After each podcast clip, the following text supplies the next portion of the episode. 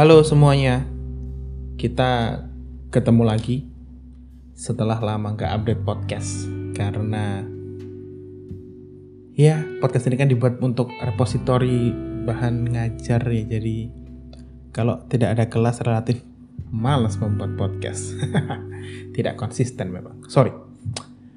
Uh, hari ini ngomongin lagi soal gender. Ini topik yang uh, asik, dasar, fundamental, dan penting untuk dipahami buat teman-teman yang belajar gender di HI soal how gender bias IR is. Jadi uh, apakah HI itu punya masalah dengan gender, uh, gender bias maksudnya bias gender? Kalau iya posisinya di mana? Di level praktik, teoritik, akademik maybe. Uh, kemudian apa ini juga me, sekaligus mengulang apa yang kita sempat bahas di seri-seri sebelumnya yang ngomong soal apa itu gender. Singkat saja mungkin uh, pengingat lagi kita sedang ngomong soal konstruksi sosial tentang seks. Jadi kalau seks itu ke uh, jenis kelamin uh, fisiologis tubuh. Jadi kalau laki-laki itu punya uh, penis, kemudian punya jambang dan seterusnya. Kalau uh, perempuan itu punya payudara, vagina dan seterusnya. Ciri-ciri fisiologis tubuh. Kemudian yang sedang kita diskusikan di sini uh, itu tadi itu tadi definisi seks ya. Yang sedang kita diskusikan di sini adalah gender. Gender itu uh, nilai sosial, konstruksi sosial dari uh, seks tadi, seks dari uh, apa ciri-ciri seksual dari laki-laki dan perempuan tadi, sehingga cara memaknai gender itu tergantung konteks sosialnya, sosial, politik, ekonomi juga ya. Makanya nanti di di bahasan uh, gender yang di seri yang lain mungkin akan dibahas soal uh, intersectionality, jadi ngelihat uh, makna dan posisi dari eh, laki-laki uh, dan perempuan itu tidak bisa lepas dari uh, kaitannya dengan aspek-aspek yang lain seperti kelas sosial, seperti pendidikan, agama dan seterusnya. Itu saling terkait. Tapi itu itu metodologi yang lain. Sekarang kita fokus dulu di uh, apa itu gender. Biasanya gender itu konstruksi sosial yang yang ngomong uh, atas yang bekerja atas apa seks tadi. Kalau seks itu adalah arti harafiahnya adalah jenis kelamin ya teman-teman. Jadi uh, makanya kalau uh, ada istilah lagi yang berhubungan seksual, artinya hubungan antar jenis kelamin itu yang ada penetrasi antara uh, alat kelamin itu itu konteksnya. Sedangkan seks itu biasanya laki-laki dan perempuan pembagiannya. Oke, kalau konteksnya gender kita sedang ngomong soal masculinity dan femininity. Bukan laki-laki dan perempuan lagi, tapi value sosial dari laki-laki dan perempuan. Nah, biasanya di setiap konteks sosial yang beda, eh, misalkan apa di wilayah yang beda, di budaya yang beda, di kepercayaan yang beda, di agama yang beda itu nilai Eh, dan posisi laki-laki dan perempuan ini uh, pos konteks sosialnya beda, nilai sosialnya juga beda. Oke, tapi ada satu pola yang bisa ditarik dari sana. Biasanya adalah ada dominasi uh, dari maskuli, nilai-nilai masculinity terhadap nilai femininity. Pola yang muncul di banyak uh, konteks sosial demikian. Pola umumnya. Walaupun yang Berbeda nanti adalah derajat dominasinya dan bentuk opresi dan dominasinya. Misalkan di kelas sosial yang uh, apa proletar misalkan kaitannya dengan itu atau pendidikan rendah biasanya opresinya lebih tinggi biasanya laki-laki yang ada di posisi yang superior di maskulin kemudian uh, perempuan ada di posisi yang lebih inferior dan dan gapnya tinggi. Kalau di yang pendidikannya relatif tinggi mungkin gapnya tidak setinggi itu tapi masih ada operasi-operasi yang lain. Operasi itu pe, penekanan penindasan. Pe, ya penindasan mungkin ini yang tepat. Hegemoni kalau itu jadi hegemoni sih opresi itu penindasan pe mungkin dominasi sih kata yang kata yang tepat ya dominasi. Opresi itu konteksnya dalam konteks dominasi nah uh, having known that kita sekarang geser ke praktik gender ini kenapa jadi penting di setiap di setiap uh, relasi sosial gender itu jadi penting sekali karena hal-hal bahkan yang sifatnya personal lokal, nasional sampai internasional itu semua berjalan berdasarkan pembagian gender. Uh, pernah kita bahas dulu kalau nggak salah di uh, mulai dari habit kita waktu bangun tidur sampai pilihan-pilihan sederhana, pilihan-pilihan personal seperti pilihan warna baju, model baju, makanan mungkin bahkan. Kemudian uh, apalagi ya?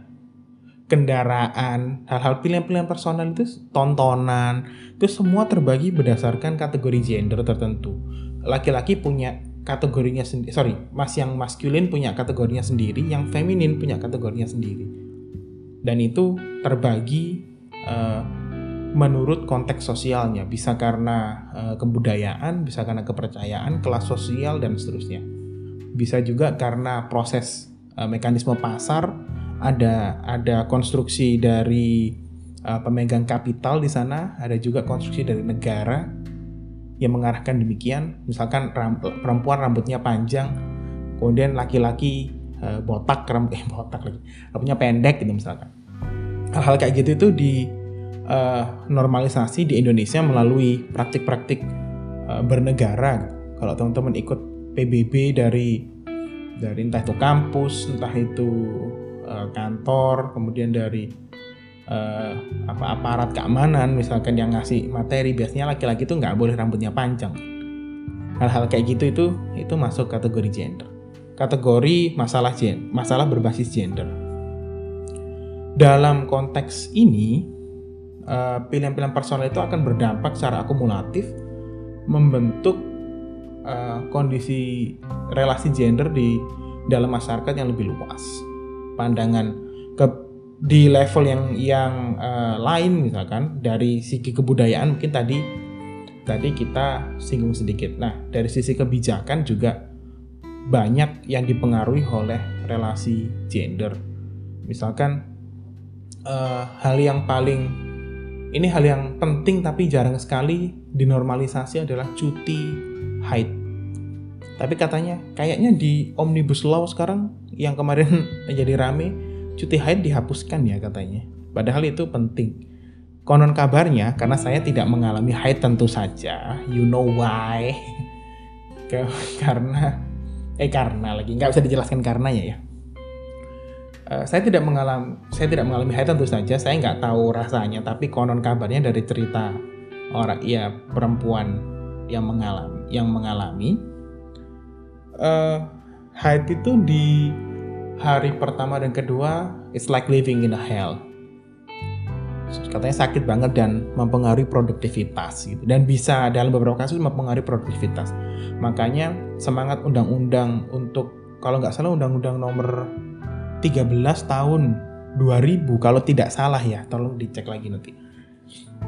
I'm not good with I'm not good with uh, with memorizing some some apa uh, bills about that. Uh, tidak terlalu eh sorry eh saya mana tadi? Eh ya semangat undang-undangnya itu bagus me memberikan ruang yang aman untuk perempuan menjalani menjalani fungsi biologisnya yaitu uh, haid gitu. Dan kemudian uh, apa namanya itu itu itu salah satu kebijakan yang ber berlandaskan pemahaman gender. Tapi praktiknya untuk untuk mengakses hak dari pekerja perempuan itu susahnya minta ampun. Kadang-kadang ada yang diminta surat dokter, ada yang diminta soal eh, ada yang di uh, stigma lemah lah, nggak bisa kerja dan seterusnya. Itu kan semua stigma-stigma. Kemudian ada juga yang ya diremehkan akhirnya di bosnya dikucilkan dan seterusnya kenapa kok tiap bulan minta libur? Padahal memang itu adalah uh, ke kebutuhan gitu. Kebutuhan yang diatur di undang-undang konteksnya itu di normalisasi oleh uh, negara. Nah akhirnya dari situ uh, banyak kebijakan-kebijakan lain yang punya bias gender. Misalkan compare deh di Indonesia cuti melahirkan bagi perempuan itu cuma tiga bulan bagi bagi laki-laki tidak ada. Kenapa laki-laki penting? Punya cuti melahirkan eh cuti melahirkan. Cuti ketika istrinya melahirkan maksudnya. Jadi kalau kita berkaca ke negara-negara yang punya uh, indeks gender tinggi seperti di Skandinavia itu di sana ibu itu dapat cuti 2 tahun dibayar penuh dalam uh, konteks uh, cuti hamil ya, cuti melahirkan maksudnya. Karena sampai uh, negaranya care agar ibu ini bisa menyusui dan merawat bayinya sampai dia umur 2 tahun. Karena ASI ibu kita tahu tuh yang paling paling uh, kualitas dan gizinya paling bagus kan untuk perkembangan bayi. Kualitas sumber daya manusianya dijaga betul oleh negara. Salah satu cara menjaganya adalah memperhatikan dan menerapkan kebijakan yang berbasis gender. Laki-lakinya juga demikian, bapaknya diberi cuti 6 bulan untuk menemani ibu-ibu di awal karena kaitannya dengan uh, mungkin teman-teman pernah dengar masalah ibu melah setelah melahirkan adalah salah satunya ya adalah baby blues karena absennya sosok suami yang membantu dia dan seterusnya. Itu itu uh, bagaimana gender itu punya peran penting dalam contoh-contoh saja, contoh-contoh singkat dalam tidak cuma kehidupan personal yang terkait dengan kehidupan di internasional. Melihat gender harus demikian.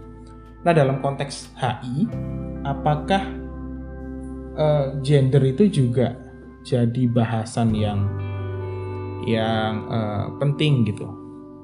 Jawabannya tentu saja iya karena uh, ya kalau nggak iya kenapa ada mata kuliah ini? Ini ini ini sekaligus menjawab pertanyaan kenapa teman-teman di HI mahasiswa HI harus harus paham soal isu-isu gender. Pertama karena ini isu yang yang sedang jadi global trend dalam dalam konteks uh, masuk di SDGs poin ke 6 kalau tidak salah ya gender atau ke 13 ya. Aduh, saya sekali lagi susah sekali mengingat urutan dan dan poin spesifik begitu uh, masuk di di SDGs jadi global trend, jadi diskusi global, jadi standar global. Makanya mau tidak mau dalam setiap pembelajaran di uh, terhadap isu-isu internasional, isu-isu global uh, harus memperhatikan juga aspek-aspek gender. Oke, okay. nah di HI uh, aspek gender ini uh, poin gini-gini di HI masalah berbasis gender itu terbagi menjadi dua dua aspek. Yang pertama adalah aspek praktikalnya. Kita kita dulu kalau baca bukunya si uh, Robert Jackson sama Sorensen kayak itu kitab suci anak-anak HI deh di Indonesia kayaknya sih ya. Entah kalian baca.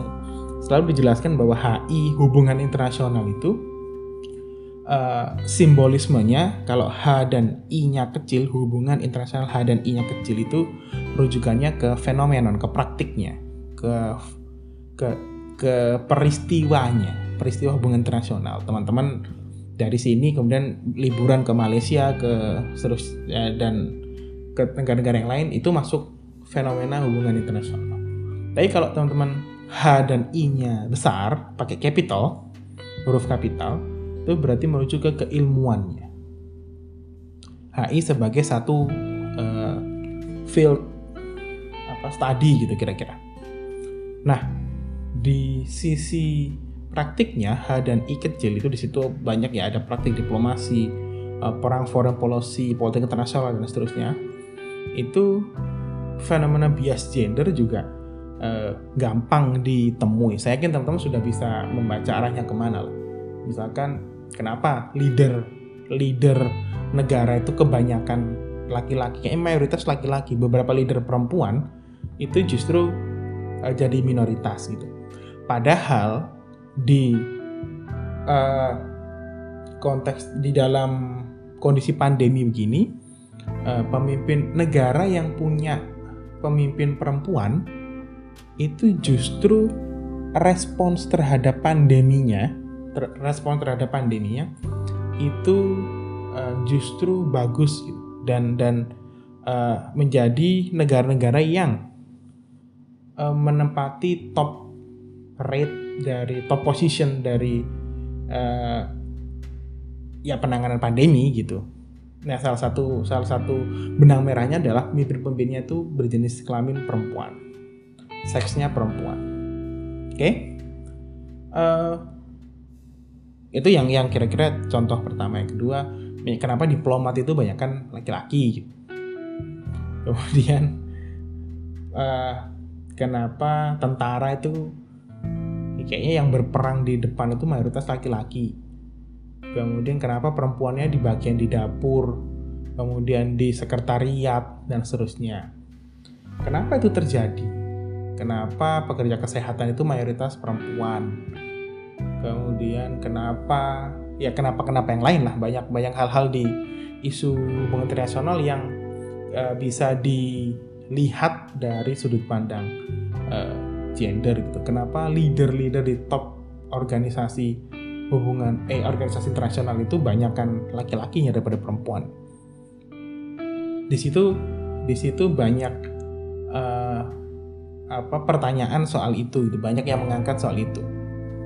Kemudian akhirnya salah satu penjelasannya dari sudut pandang gender adalah ada ada konstruksi sosial, ada masalah gender inequality tadi yang bekerja di sana jadi ada konstruksi soal masculinity dan femininity ini yang timpang gitu. Kenapa maskulinitas itu dianggap dianggap uh, superior daripada femininity? Toh misalkan uh, yang isian terbaru ya dalam konteks pandemi tadi negara-negara macam Taiwan, Jerman, terus oh my god I forgot New Zealand, Jacinda Ardern itu terus uh, um, Erna itu PM mana ya? Swedia, eh kok bu, bu, bukan Swedia ya? Um, Norwegia maksudnya. Itu itu juga negara-negara yang respons terhadap COVID-nya uh, yang luar biasa, oke okay, gitu. Itu pemimpinnya juga perempuan. Kenapa? Kenapa uh, tidak diberikan ruang lebih atau ada hambatan lain? Nah, jawaban dari sisi gender biasanya soal gender inequality nih. Ya bentuknya aja varian-varian penjelasannya yang beda. Di sisi praktik demikian. Kenapa kemudian kalau mau didorong lebih jauh tidak cuma laki-laki dan perempuan, kenapa uh, soal uh, yang non binary yang yang uh, eh, LGBT itu juga sekarang populasinya tinggi, kenapa tidak diakui hak-haknya dan seterusnya lah itu itu diskusi yang lain. Nah itu dari sisi praktik, dari sisi teoritik. Nah ini yang menarik nih karena kita sedang belajar uh, di kelas hubungan internasional gitu kan. Secara teoritik, secara akademik ya, HI itu selalu hubungan internasional itu didominasi oleh satu narasi besar, uh, yaitu pandangan pandangan apa ya Pak fundamental perspektif bahwa laki-laki itu fungsinya eh, atau perannya adalah sebagai agresor. Nature dari laki-laki itu adalah agresor. Dan perempuan itu nature-nya sebagai victim. Ini sekali lagi tidak gender uh, apa namanya? gender gender base, tapi ini sex base. Laki-laki dan perempuan dasarnya. Oke. Okay? Kalau dikontekskan ke gender, masculinity itu nilai-nilai yang sifatnya opresif, yang sifatnya dominan. Femininity itu dikatakan tidak bisa dominan, justru jadi korban terus gitu. Orang yang mendekat dengan nilai femininity itu biasanya jadi korban. Kayaknya pola umum ini juga ditemui di HI sebagai satu bidang studi gitu. Oke. Okay Kenapa uh, demikian? Contoh deh, kita ambil contoh, uh, ambil uh, satu teorema dari uh, realis. Realis itu salah satu realis itu perspektif yang yang fokus uh, core value-nya itu adalah power toh. Di turunan dari power itu dari realis biasanya kata-kata kunci yang muncul adalah ada anarki, ada chaos, ada pressure, under pressure, kemudian konflik, perang dan seterusnya. Hal-hal yang sifatnya high politics. Dan uh, dekat dan dan uh, revolve around power conception tadi itu. Kemudian di uh, di sana ditemui juga uh, banyak kategori kategori yang dekat dengan nilai-nilai masculinity. Jadi kalau kita ngomong power, perang dan seterusnya itu kan asosiasi uh, orang selalu oh ini ini nilainya maskulin. Ini tanda kutip cuma bisa dilakukan oleh laki-laki uh, gitu. Nah, itu uh, yang bertanggung jawab membawa narasi-narasi uh, gender uh, base ini ke dalam HI adalah pemikiran-pemikiran feminis. Nah, nanti di setelah ini akan kita diskusikan tuh trajektori pemikiran feminisnya. Oke. Okay? Mainstream uh, argumen dalam mainstream points atau perspektif dalam HI itu kan realis tuh. Oke, okay? uh, realis dan mungkin in some way liberal. Kemudian mainstream argumennya dari dua perspektif itu adalah ya power itu cuma bisa tanda kutip dimiliki dan dilakukan oleh laki-laki karena laki-laki itu dekat dengan nilai masculinity. Dekat ya tidak semua ya. Artinya uh, masculinity masculinity itu kan konsep yang uh, socially constructed. Artinya akan berubah, akan bergeser, akan uh, maknanya akan berubah maksudnya dan akan bergeser, akan mengikuti konteks sosial yang ada. Nah, kita ngomong konteksnya adalah sekarang studi HI ini yang muncul di uh, Western Society, Western Realms dan seterusnya.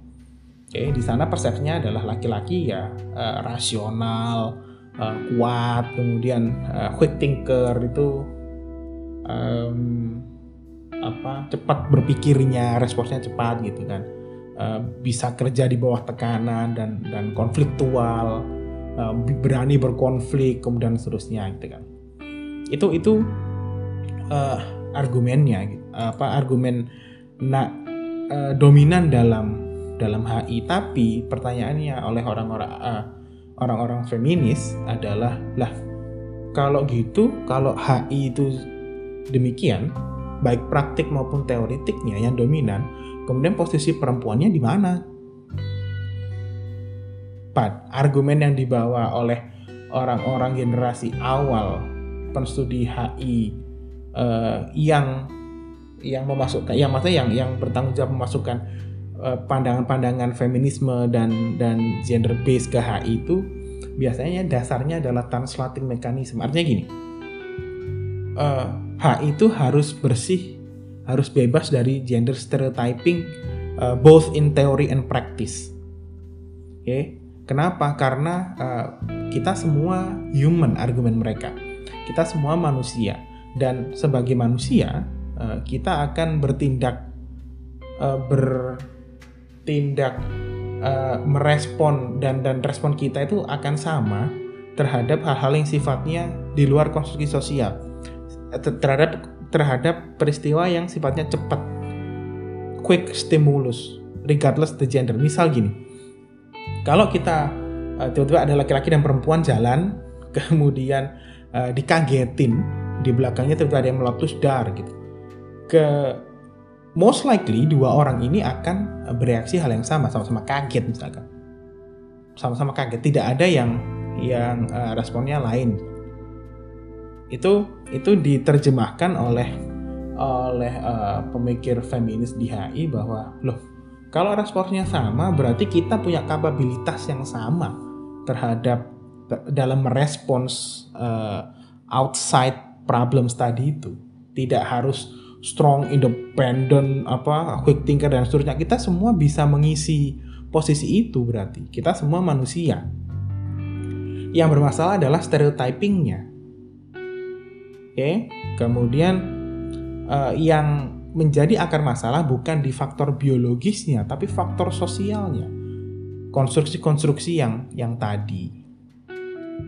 Oke, nah itu itu uh, akhirnya HI itu jadi jadi beberapa poin yang menyebabkan HI itu dipandang sebagai oleh orang-orang feminis dipandang sebagai uh, bidang studi yang yang tidak bebas dari uh, gender stereotype.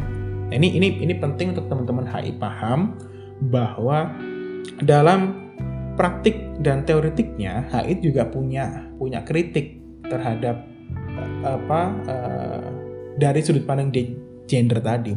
Ini terlepas dari teman-teman sepakat atau tidak ya. Itu itu itu problem yang lain tapi uh, kritiknya tuh ada dan sebagai uh, penstudi HI teman-teman perlu pahami ini dalam kerangka praktik dan teoritik.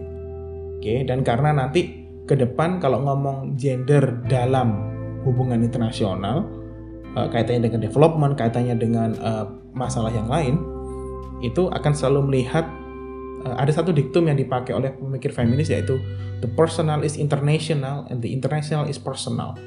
Jadi yang personal, apa yang terjadi di level personal itu tidak lepas dari apa yang terjadi di level internasional pun sebaliknya. Di level internasional akan mempengaruhi apa yang terjadi di level personal.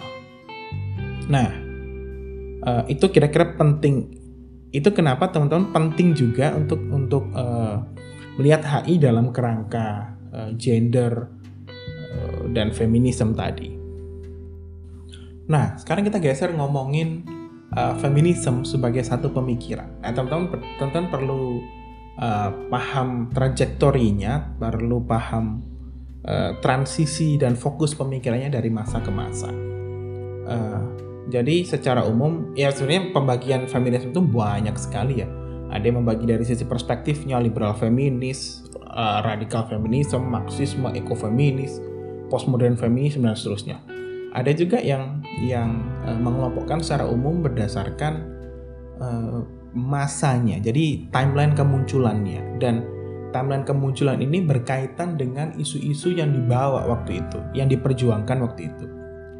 Uh, yang yang feminisme yang kita alami sekarang, yang kita saksikan sekarang, itu berbeda dengan feminisme ketika awal muncul di tahun uh, mungkin abad 18 19 eh sorry 1920-an abad ke-19 dan abad ke-20-an itu itu biasanya uh, dekade awal ketika ide-ide soal feminisme itu mulai uh, muncul gitu. Muncul ke ke publik sebab bentuknya kita tahu ide itu muncul melalui tulisan, melalui narasi, melalui orasi, melalui gerakan ya. Kemudian uh, kita bagi jadi tiga aja deh biar gampang.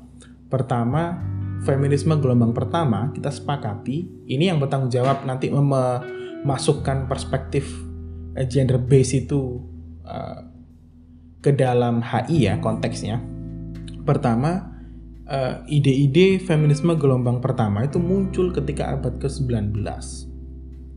Kemudian bergeser lagi momentumnya ke tahun 1960-an. Ini yang gelombang kedua yang nanti melahirkan radikal feminisme, postmodern feminisme dan seterusnya. Karena sekali lagi konteksnya adalah fokus dari um, isu yang diperjuangkan itu setiap masa berbeda. Yang ketiga, isu tahun sorry kategori tahun 1990-an ke atas itu konon kabarnya disebut sebagai masa post feminisme. Walaupun yang ketiga ini masih full of debates ya masih ada orang-orang yang uh, ada orang yang percaya ada lebih banyak lagi orang-orang yang mengkritik terminologi post feminisme. Oke, yang pertama kita pelan-pelan. Yang pertama, first wave itu awal abad ke-19 ya. Mungkin rame-ramenya justru di akhir abad 19, awal abad 20. Isu yang muncul waktu itu adalah isu soal suffrage, soal uh, hak pilih perempuan jadi waktu itu konteksnya adalah negara bangsa sudah settle, nation state, konsep political demokrasi sudah settle, kemudian sudah berjalan berapa uh, ratus tahun kan 200 300 tahun kan dari awal Westphalia 1648 sampai ke abad 19 kemudian uh, konteksnya waktu itu revolusi industri juga sudah melahirkan temuan-temuan dan sistem uh, ekonomi yang yang capital base yang kita sebut sebagai kapitalisme. Oke. Okay? Kemudian waktu itu juga muncul narasi-narasi soal soal sosialisme juga. Jadi semuanya ketemu nih. Masalah-masalah yang dihasilkan dari dominasi laki-laki, uh, dominasi value masculinity dalam politics, kemudian dalam ekonomi yang yang ditarik eh, dari dari apa tadi namanya revolusi industri tadi, kemudian ketemu nilai-nilai sosialis, akhirnya memunculkan letupan-letupan protes, gerakan protes perempuan uh, untuk menuntut hak memilih mereka. Gitu. Nah, perempuan-perempuan perempuan yang protes, aktivis perempuan yang protes saat itu uh, ngelihat bahwa ini kan demokrasi sudah berapa ratus tahun ya adanya ya. Paling nggak sejak negara bangsa sejak Amerika Serikat deh muncul anggaplah itu 1776 udah 100 tahun lebih revolusi industri juga udah gede banget. Kita sudah mulai otomasi waktu itu. Sorry sudah mulai uh, ada mesin-mesin mungkin bahasa IPA SD-nya adalah pesawat sederhana. Mesin uh, mesin produksi itu sudah bergerak ini ya bergerak luar biasa. Untuk ukuran waktu itu. Uh, sistem ekonomi juga sudah sangat advance dengan kapitalisme dan seterusnya. Tapi kenapa yang menguasai itu masih orang-orang uh, laki-laki ya? Kenapa yang boleh berpartisipasi dalam politik cuma laki-laki? Kenapa perempuan kita-kita ini kita juga punya pemikiran yang oke okay kok? Ngerasanya waktu itu demikian. Tapi kenapa kita nggak boleh muncul ke publik menyampaikan gagasan kita, kemudian uh, ya berkontribusi lebih terhadap masyarakat? Sehingga kita nggak cuma di belakang doang nih. Kita merasa punya kualitas, tapi kita tidak tidak diwadahi oleh oleh sistem politik dan ekonomi yang ada waktu itu. Caranya uh, merebut agensi uh, gini. Waktu itu uh, muncul kesadaran untuk merebut agensi perempuan.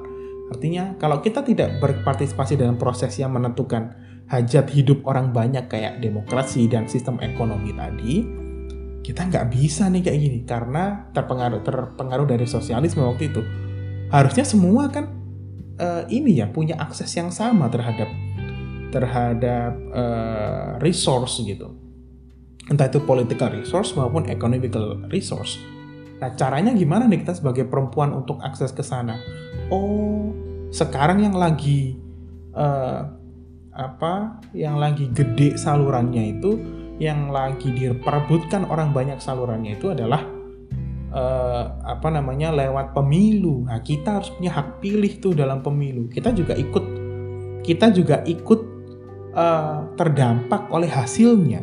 Makanya kita juga harus ikut menentukan prosesnya.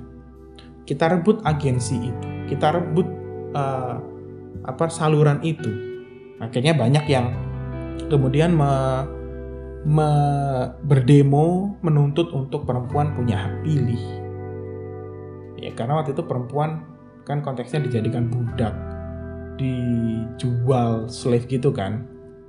Makanya mereka ingin ingin ingin me, menghentikan itu juga, merebut agensinya, kemudian ingin masuk ke politik. Mereka nggak bisa menghentikan itu kalau nggak nggak masuk ke politik. Yang akan akhirnya isu yang diperjuangkan dalam feminisme gelombang pertama adalah hak pilih untuk perempuan. Oke, okay, intinya dapat kemudian things uh, goes on, kemudian tahun 60 ketemu lagi momentumnya. Yaitu masa majalah Playboy. tahun 60 itu majalah Playboy mulai ada. Pertama kali di uh, di publish gitu ya, di, diterbitkan.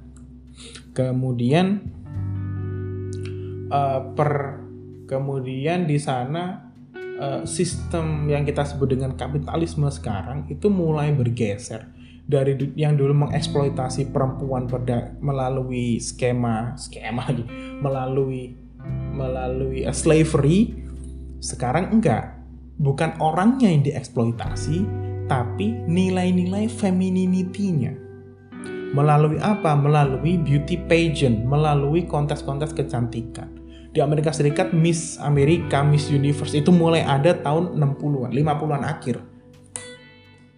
50-an akhir itu. Nah, tahun 60-an orang-orang uh, aktivis perempuan mulai sadar sebentar dengan adanya kontes uh, kecantikan ini berarti kita perempuan itu dinilai menurut standar tertentu.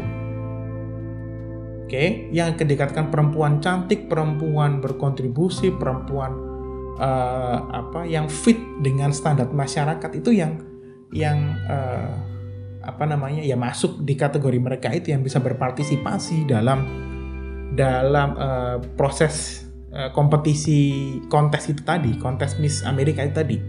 Ini bermasalah menurut mereka waktu itu. Kenapa? Karena standar yang dipakai adalah standar standar uh, orang kulit putih uh, yang fit dengan selera pasar. Sedangkan uh, di Amerika Serikat sendiri waktu itu itu kan tidak tidak hanya orang kulit putih saja yang ada, ada orang uh, kulit hitam, ada ya colored people lah, ada orang Meksiko, mungkin ada orang uh, apa Native American dan seterusnya. Dan itu kan punya fitur tubuh yang yang punya fung, uh, punya punya uh, fisiologi yang berbeda sekali satu dengan yang lainnya. Punya ciri fisik yang berbeda sekali. Yang orang Afro American ya dia kulitnya hitam rambutnya keriting dan seterusnya. Berarti ini nggak cantik dong yang Native American berarti ini nggak cantik dong ya karena yang cantik kan yang kulitnya putih rambutnya panjang lurus tinggi kurus kakinya berjenjang dan seterusnya gitu loh menurut kontes yang muncul waktu itu. Nah, uh, di situ akhirnya memunculkan gerakan-gerakan protes. Nggak bisa ini, nggak bisa gini terus nih. Yang disepakati, eh, sorry, yang dimunculkan ke publik sebagai standar kecantikan waktu itu, okay, itu berdasarkan uh, standar falus. Falus itu adalah alat genital laki-laki oke okay? yang karena mayoritas laki-laki senang yang kulitnya putih rambutnya lurus yang cantik menurut mereka tadi itu yang begitu oke okay? nah itu berarti itu yang dimunculkan ke publik dan dijual tanda kutip ke publik masa kita harus ngikuti itu kan enggak dong gitu. Menurut, mereka. Akhirnya itu di diprotes. Dalam gerakan feminisme gelombang kedua ini yang jadi uh, sebenarnya isu kalau gelombang pertama tadi kan isunya satu ya sing, sing, singular issues gitu. singular issue. Jadi uh, isunya soal uh, hak pilih perempuan yang harus direbut agensinya tadi. Yang ke feminis gelombang kedua ini isunya mulai banyak. Pertama muncul uh, apa namanya uh, self consciousness tadi jadi kesadaran akan agensi tubuh mereka this is my body my role uh, itu, itu sudah muncul tahun 60-an. Jadi bukan bukan sekarang sekarang saja munculnya. Gerakan feminis sudah ngomong itu bahwa tubuh perempuan itu jangan diatur-atur oleh negara, oleh pasar, oleh masyarakat, jangan diatur-atur. Itu tahun 60-an. Oke. Okay? Uh, self consciousness itu sudah muncul tahun 60-an yang jadi salah satu ciri dari gerakan feminis gelombang kedua Kemudian uh, dari situ berkembang pemahamannya karena waktu itu jejaring sudah lumayan oke, okay, net social network sudah lumayan oke. Okay. Kemudian uh, karena di itu kan muncul di Amerika Serikat, nyebar nih paham-paham ini ke seluruh dunia karena kan isu diversity perempuan itu tidak cuma ada di Amerika Serikat. Oke, okay, akhirnya uh, variety of minority groups around the world juga mengikuti. Jadi uh, kan tidak semua bangsa di dunia itu apa namanya standar cantiknya harus putih rambutnya panjang dan seterusnya itu kan. Akhirnya banyak perjuangan-perjuangan yang lain soal itu. Sampai ke sampai juga ke apa anti war jadi perempuan-perempuan yang merasa bahwa kalau perang ini berdampak buruk terhadap mereka kemudian uh, civil right movement mungkin konteks konteks konteks besarnya adalah ada dua sih. Jadi self consciousness tadi itu, kemudian yang kedua adalah civil right movement. Ini konteks yang muncul uh, ketika kita ngomong di feminisme gelombang kedua. Akhirnya itu berjalan terus sampai sekarang memunculkan banyak varian pemikiran feminisme mulai dari yang radikal, liberal, uh, Marxist feminis, postmodern feminis, kemudian ekofeminis, kemudian uh, ya feminis yang yang lain lah cabang pemikirannya banyak tapi di diikat berdasarkan satu value yaitu civil rights dan self consciousness uh, approach gitu lah kira-kira. Itu sampai kira-kira tahun 90-an. Nah, setelah itu uh, ada yang menyebut ada third wave-nya itu uh, varian feminisme yang lain, tapi saya lebih seneng uh, skip ke apa counter naratifnya. Jadi tahun 90-an itu mulai muncul counter naratif dari feminisme gelombang kedua yang orang sebut sebagai post feminism. Post feminism itu uh, kira-kira ngomongnya gini, kamu kan sudah berjuang dari tahun 60-an tuh perempuan-perempuan ini, aktivis perempuan ini. Kemudian tahun 90-an sekarang kok sudah tercapai tujuan kalian itu. Kita nggak kita nggak perlu lagi jadi being radical, being grumpy, being um, apa memperjuangkan hal dengan sangat ekstrim begitu. Tidak perlu lagi demikian. Kita sudah ya sudah kita sekarang living our life as a uh, woman aja. Atau kita sekarang uh, di tahun 90-an itu konteksnya uh, argumen yang dibawa dari para post feminis adalah uh, dua hal. Kita kerjaan sudah dapat nih. Hak pilih juga sudah dapat. Kedua uh, kita pendidikan juga sudah dapat. Kerjaan dan pendidikan ini adalah uh, dalam perspektif post feminisme yang membuat mereka fully function as a member of society. Jadi uh, kalau tidak ada punya kerjaan dan tidak punya pendidikan, perempuan itu dianggap tidak berfungsi dalam masyarakat. Gitu. Dalam post feminisme uh, di balik tahun 90-an itu dua hal ini sudah tercapai kan? Apalagi yang kalian tuntut sekarang kita tinggal um, apa namanya uh, live our life as a as a woman completely gitu. Narasi narasinya begitu yang yang dibawa. Kemudian ya ya sudah kalau masyarakat minta saya sebagai ibu rumah tangga yang berdandan cantik tanda kutip gitu ya ya sudah saya lakukan itu. Karena toh uh, dengan itu saya bisa dapat pendidikan dapat kerjaan kemudian dapat hidup yang baik dan seterusnya agensi saya personal consciousness tadi itu uh, itu diambil dengan me, justru uh, pemikirannya dari post feminisme adalah uh, ya ya sudah kita kita ikut kita ikut aja standar masyarakat. Toh kita juga bisa dapat posisi-posisi bagus dari sana. Nah, itu kira-kira uh, trajektori pemikirannya secara singkat. Lengkapnya bisa teman-teman baca di readings yang kita share itu uh, di sana bahkan dibagi secara spesifik karena ruang membaginya banyak ya. Uh, ruang membaginya panjang. Oke. Okay. oh karena sudah hampir 45 menit uh, kita, saya akhiri nanti kita bisa diskusi di sesi diskusi thank you guys for listening. Enjoy. Bye bye